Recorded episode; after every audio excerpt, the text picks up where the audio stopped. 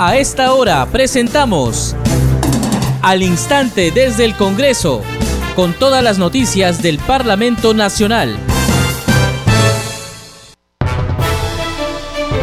¿Cómo están? Bienvenidos al programa Al Instante desde el Congreso. Les saluda Danitza Palomino. Estas son las principales noticias del Parlamento Nacional. El Pleno del Congreso sesionará el martes 10, miércoles 11 y jueves 12 de mayo. Este martes 10 se elegirá a los magistrados del Tribunal Constitucional. En tanto, el miércoles 11 se interpelará al ministro del Interior Alfonso Chavarri y el jueves 12 se hará lo propio con el presidente del Consejo de Ministros Aníbal Torres y los titulares de Energía y Minas Carlos Palacios y de Trabajo y Promoción del Empleo Betsy Chávez respectivamente. El martes 10 de mayo la Comisión de Fiscalización presentará el informe preliminar del caso Zarratea, en el cual solicitarán ampliar dicha investigación por un plazo de 30 días adicionales. Ante la Comisión de Presupuestos se presentó el ministro de Economía, Oscar Graham, para sustentar las medidas adoptadas por el gobierno frente a los conflictos sociales del país.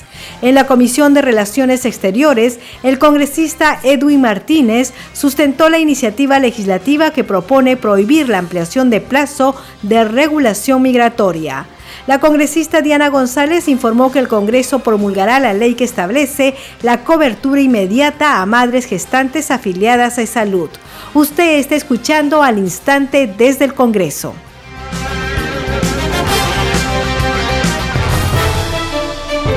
Bien, vamos con el desarrollo de las noticias. El Pleno del Congreso sesionará el martes 10, miércoles 11 y jueves 12 de mayo. Mañana, martes 10, se elegirá a los magistrados del Tribunal Constitucional.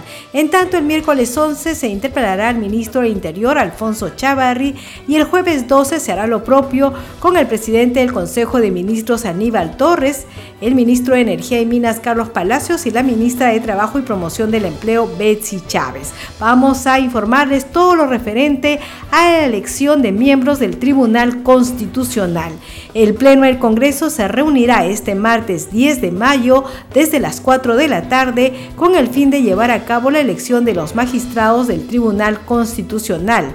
El artículo 201 de la Constitución Política del Perú dispone que los miembros del Tribunal Constitucional son elegidos por el Congreso de la República con el voto favorable de los dos tercios del número legal de sus miembros, es decir, con 87 votos. Como se sabe, la Comisión Especial de Selección de Candidatas y Candidatos aptos para la elección de magistrados del Tribunal Constitucional presentó su informe final con una lista de seis postulantes aptos sobre eh, la base del cuadro de méritos alcanzados en el concurso público. Ellos son Francisco Morales, Luis Gutiérrez, Helder Domínguez, Luz Pacheco, Manuel Monteagudo, César Ochoa. La designación para el cargo de magistrado del tribunal se hace por cinco años. No hay reelección inmediata, señala el artículo 9 de la Ley Orgánica del Tribunal Constitucional. Seguimos aquí con más noticias en al instante desde el Congreso y el martes 10 de mayo la Comisión de Fiscalización presentará el informe preliminar del caso Zarratea en el cual solicitan ampliar dicha investigación por un plazo de 30 días adicionales.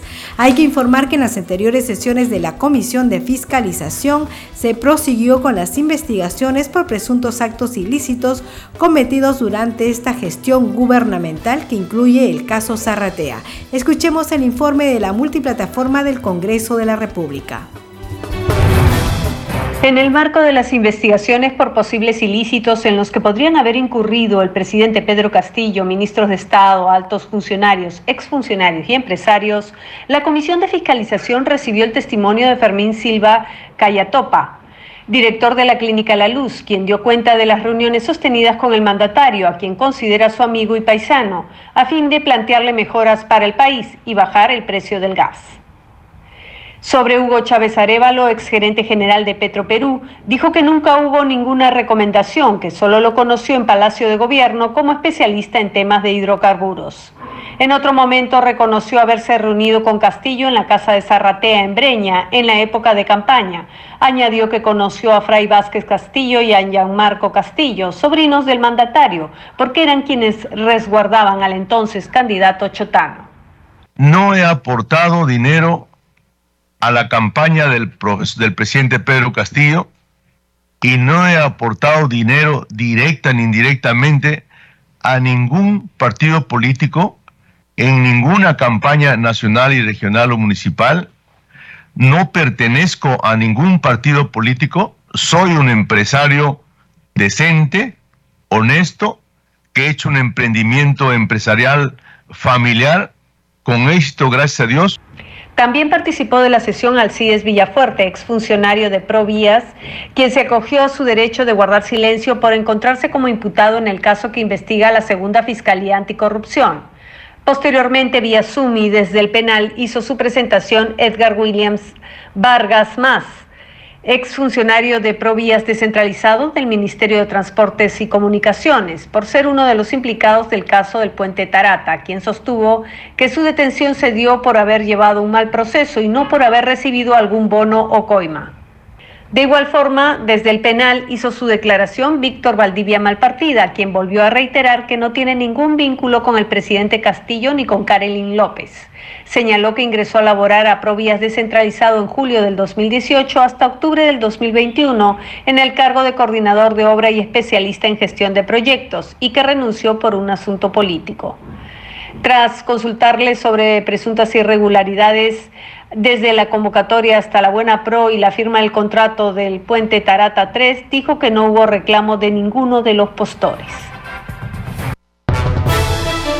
Seguimos aquí al instante desde el Congreso y ante la Comisión de Presupuesto, el ministro de Economía, Oscar Graham, explicó sobre las medidas adoptadas por el gobierno frente a los conflictos sociales y los proyectos de ley presentados al Congreso de la República con el objetivo de solucionar las exigencias de los transportistas y agricultores a raíz del alza de precios de combustibles.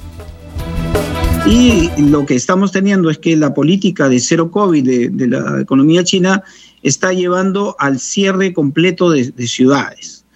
Y, obviamente, a diferencia de otras economías en las cuales eh, se procedió con un, eh, digamos que una campaña masiva de vacunación, en el caso de China, básicamente las medidas fueron de tipo cierre de aislamiento.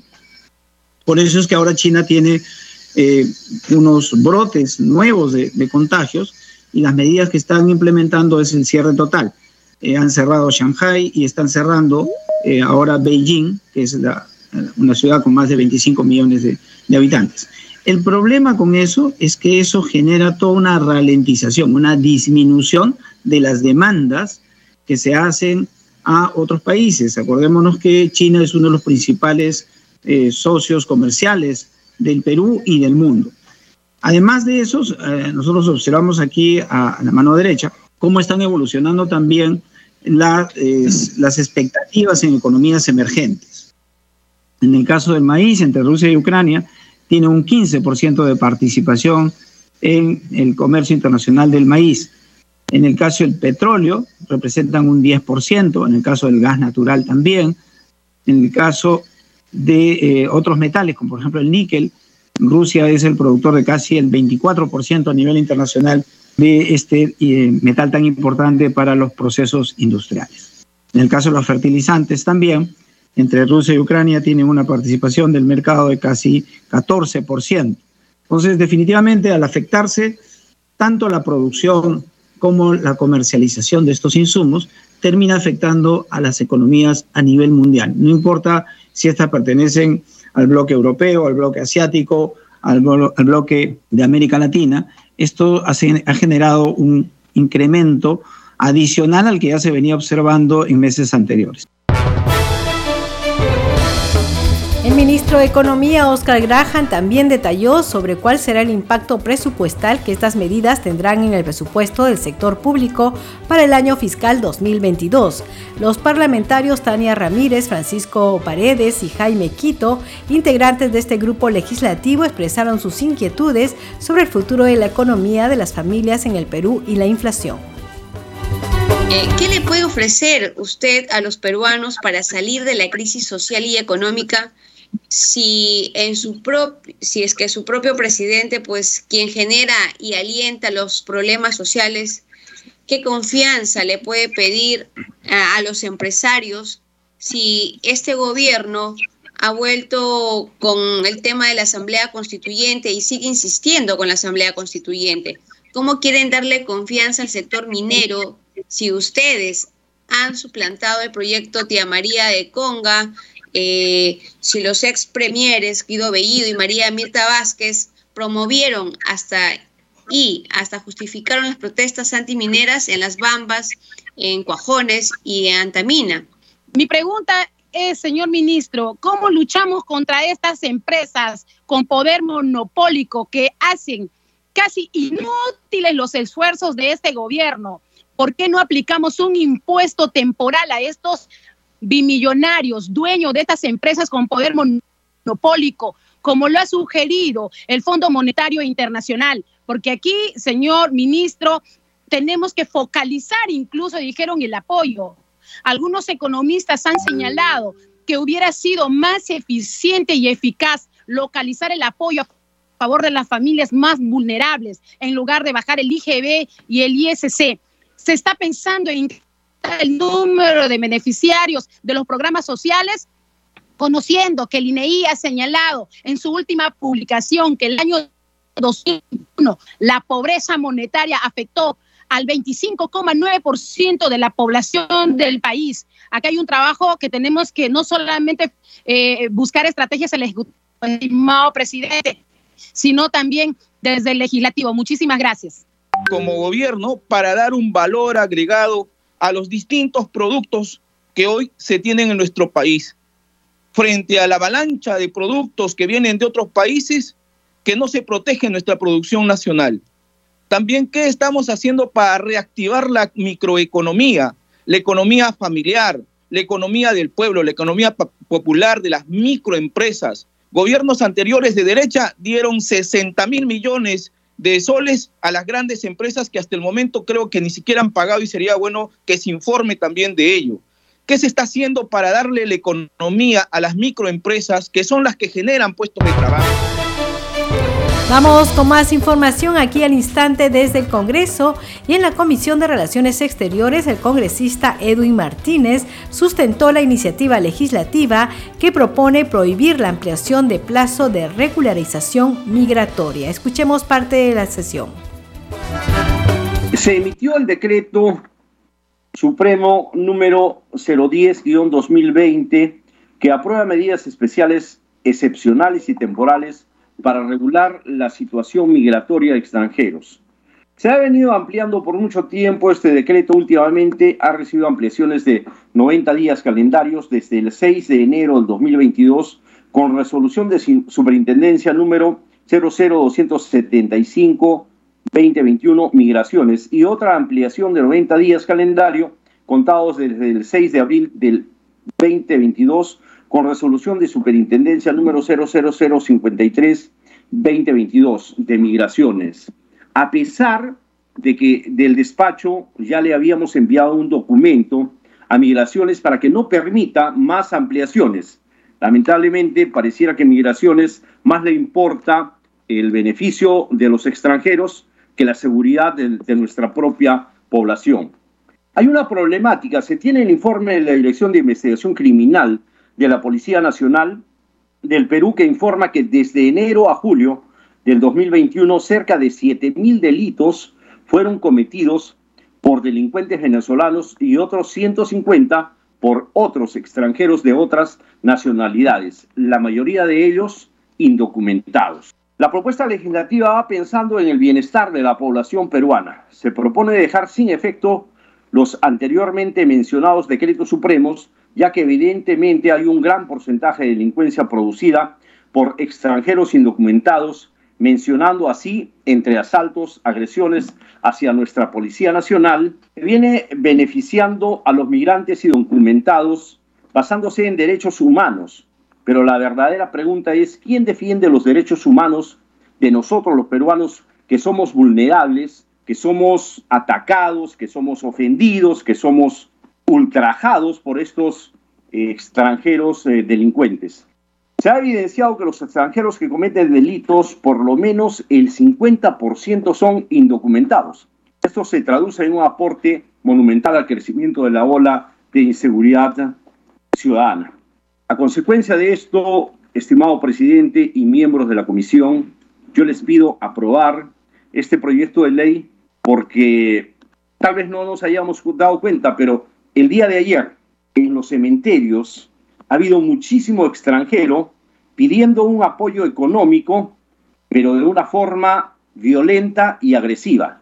Ya ni siquiera en los cementerios donde uno va a visitar a sus eh, seres queridos que reposan en estos sacro santos eh, campos, podemos tener paz y seguridad.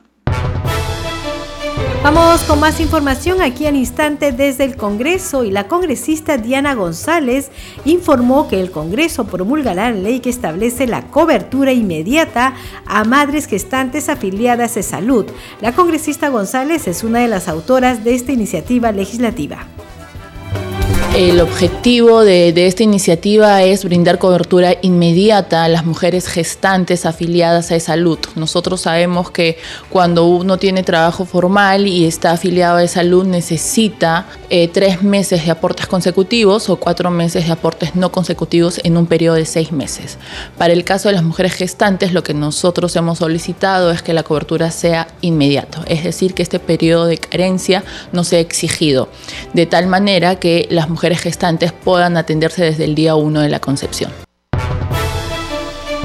Vamos con más noticias. La presidenta del Congreso, Mari Carmen Alba, inauguró el sábado 7 el programa de alta especialización Liderazgo Político de la Mujer Parlamentaria y destacó con satisfacción que por primera vez en 200 años de funcionamiento del Poder Legislativo, el Parlamento peruano tiene la mayor presencia de legisladoras.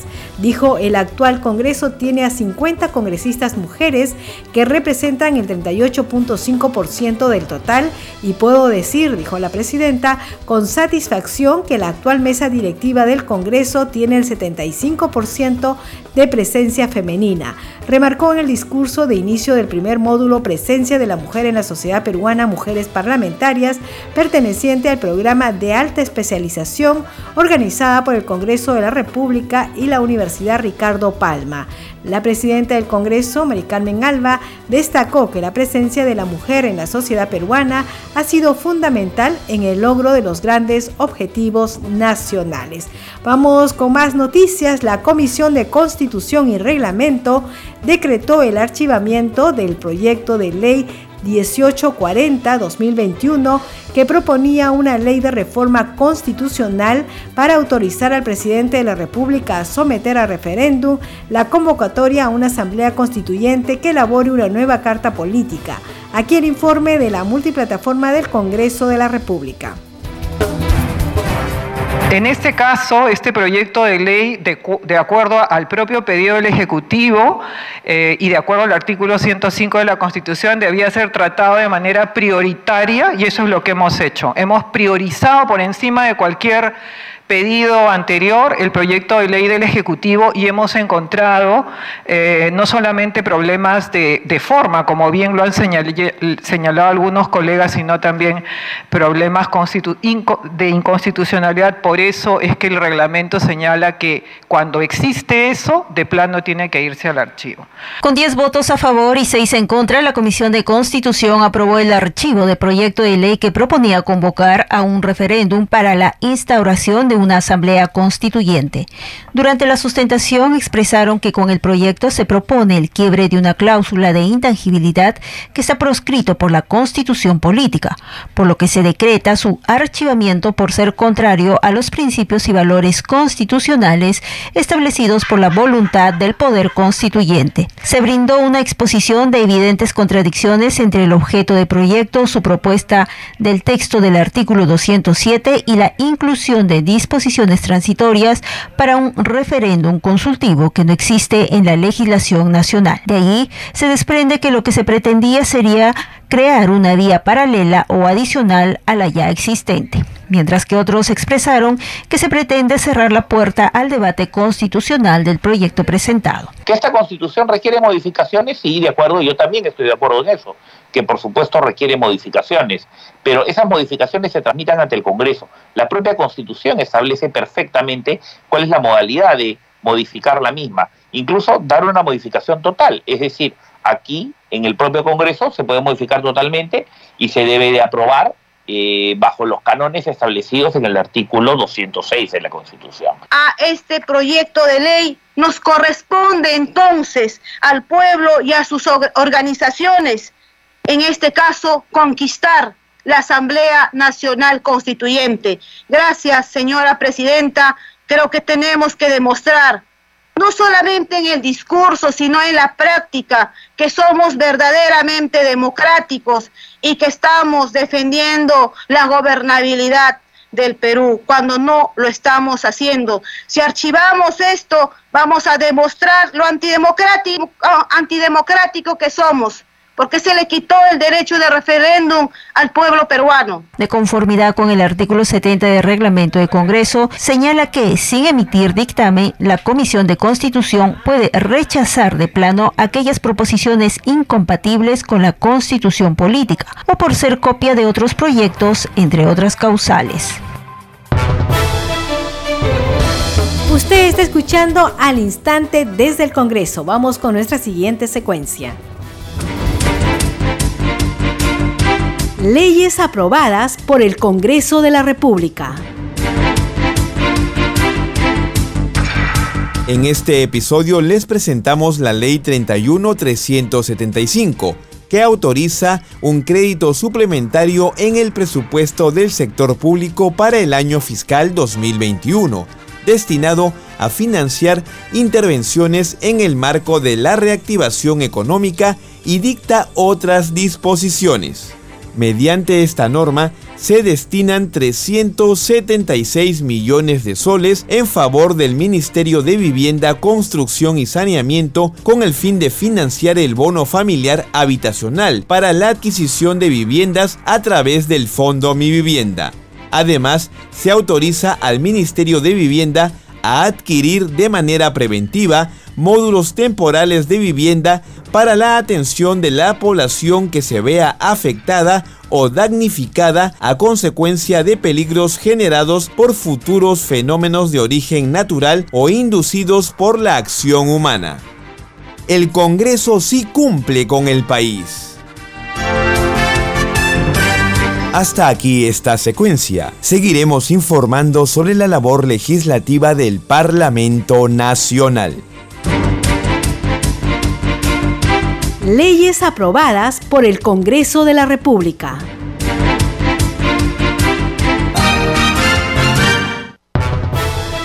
Usted está escuchando al instante desde el Congreso por Congreso Radio, un Congreso para todos.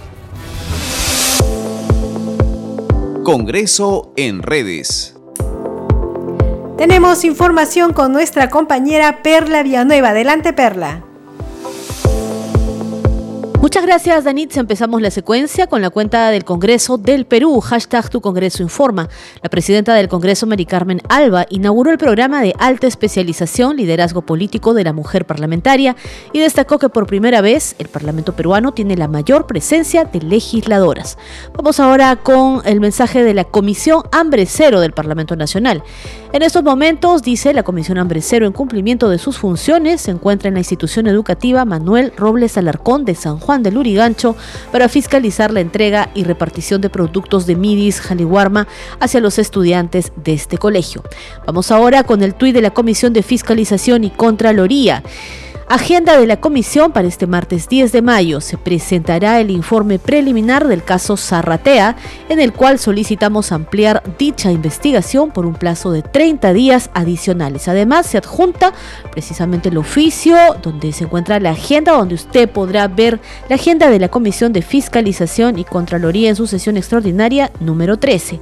Vamos ahora a Danitza por último con el tuit de la Comisión Especial de Protección a la Infancia. Ahora mesa de trabajo, seguimiento a los acuerdos sobre el reglamento de la ley del cáncer infantil. Solo con trabajo consensuado entre instituciones públicas y privadas podemos legislar y orientar políticas en favor de miles de niños adolescentes con cáncer. Danitza, son las publicaciones en el Twitter a esta hora de la tarde. Vamos a continuar contigo en mesa de conducción.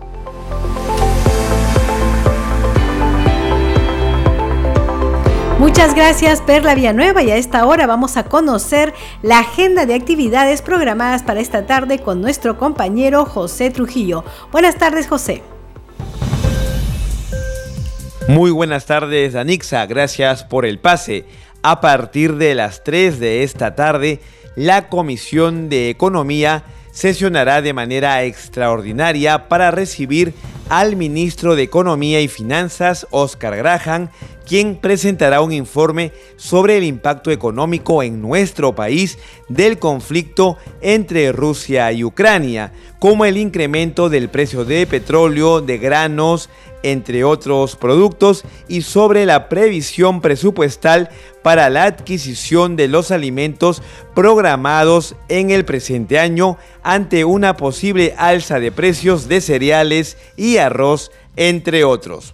A esa misma hora sesiona la Comisión de Cultura, que analizará el predictamen recaído en un conjunto de proyectos de ley que proponen declarar de interés nacional la investigación, protección, conservación, restauración, puesta en valor, promoción, restitución y uso social de los sitios, zonas, monumentos y complejos arqueológicos en los departamentos de Apurímac, Piura, Ancash, Cusco, La Libertad, Puno, Tumbes, Ayacucho, Lambayeque y Amazonas.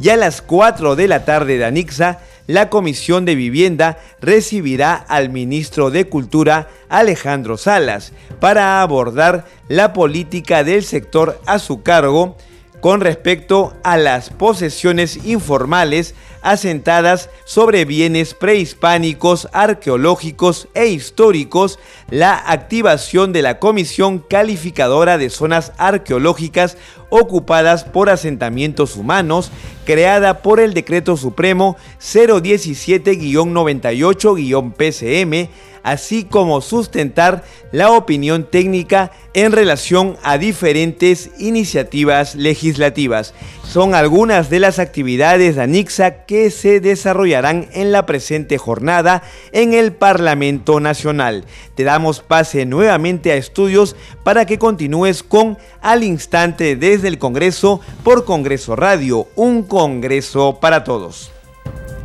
Muchas gracias José Trujillo. Usted está escuchando al instante desde el Congreso. Este programa se escucha en las regiones del país gracias a las siguientes emisoras.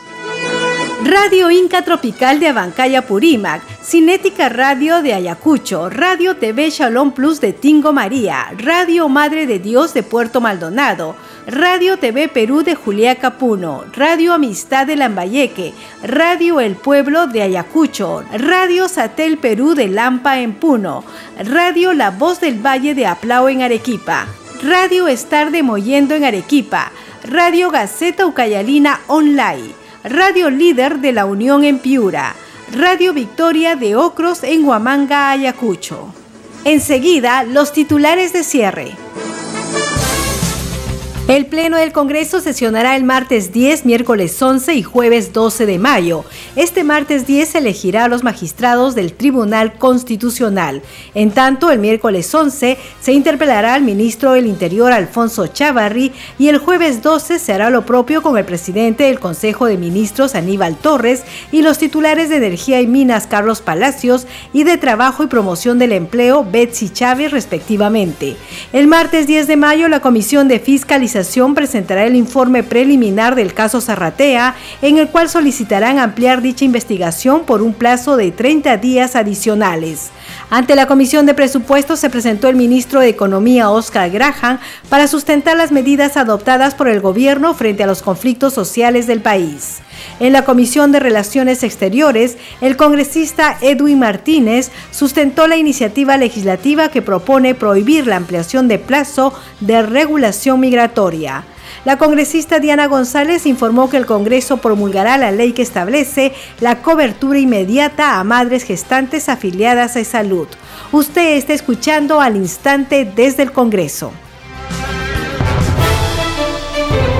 Llegado al final del programa. A nombre del equipo de Congreso Radio, le agradecemos por acompañarnos en esta edición. Estuvo en los controles Franco Roldán y en la conducción de Anitza Palomino. Deseamos que tengan un buen día. Nos reencontramos mañana.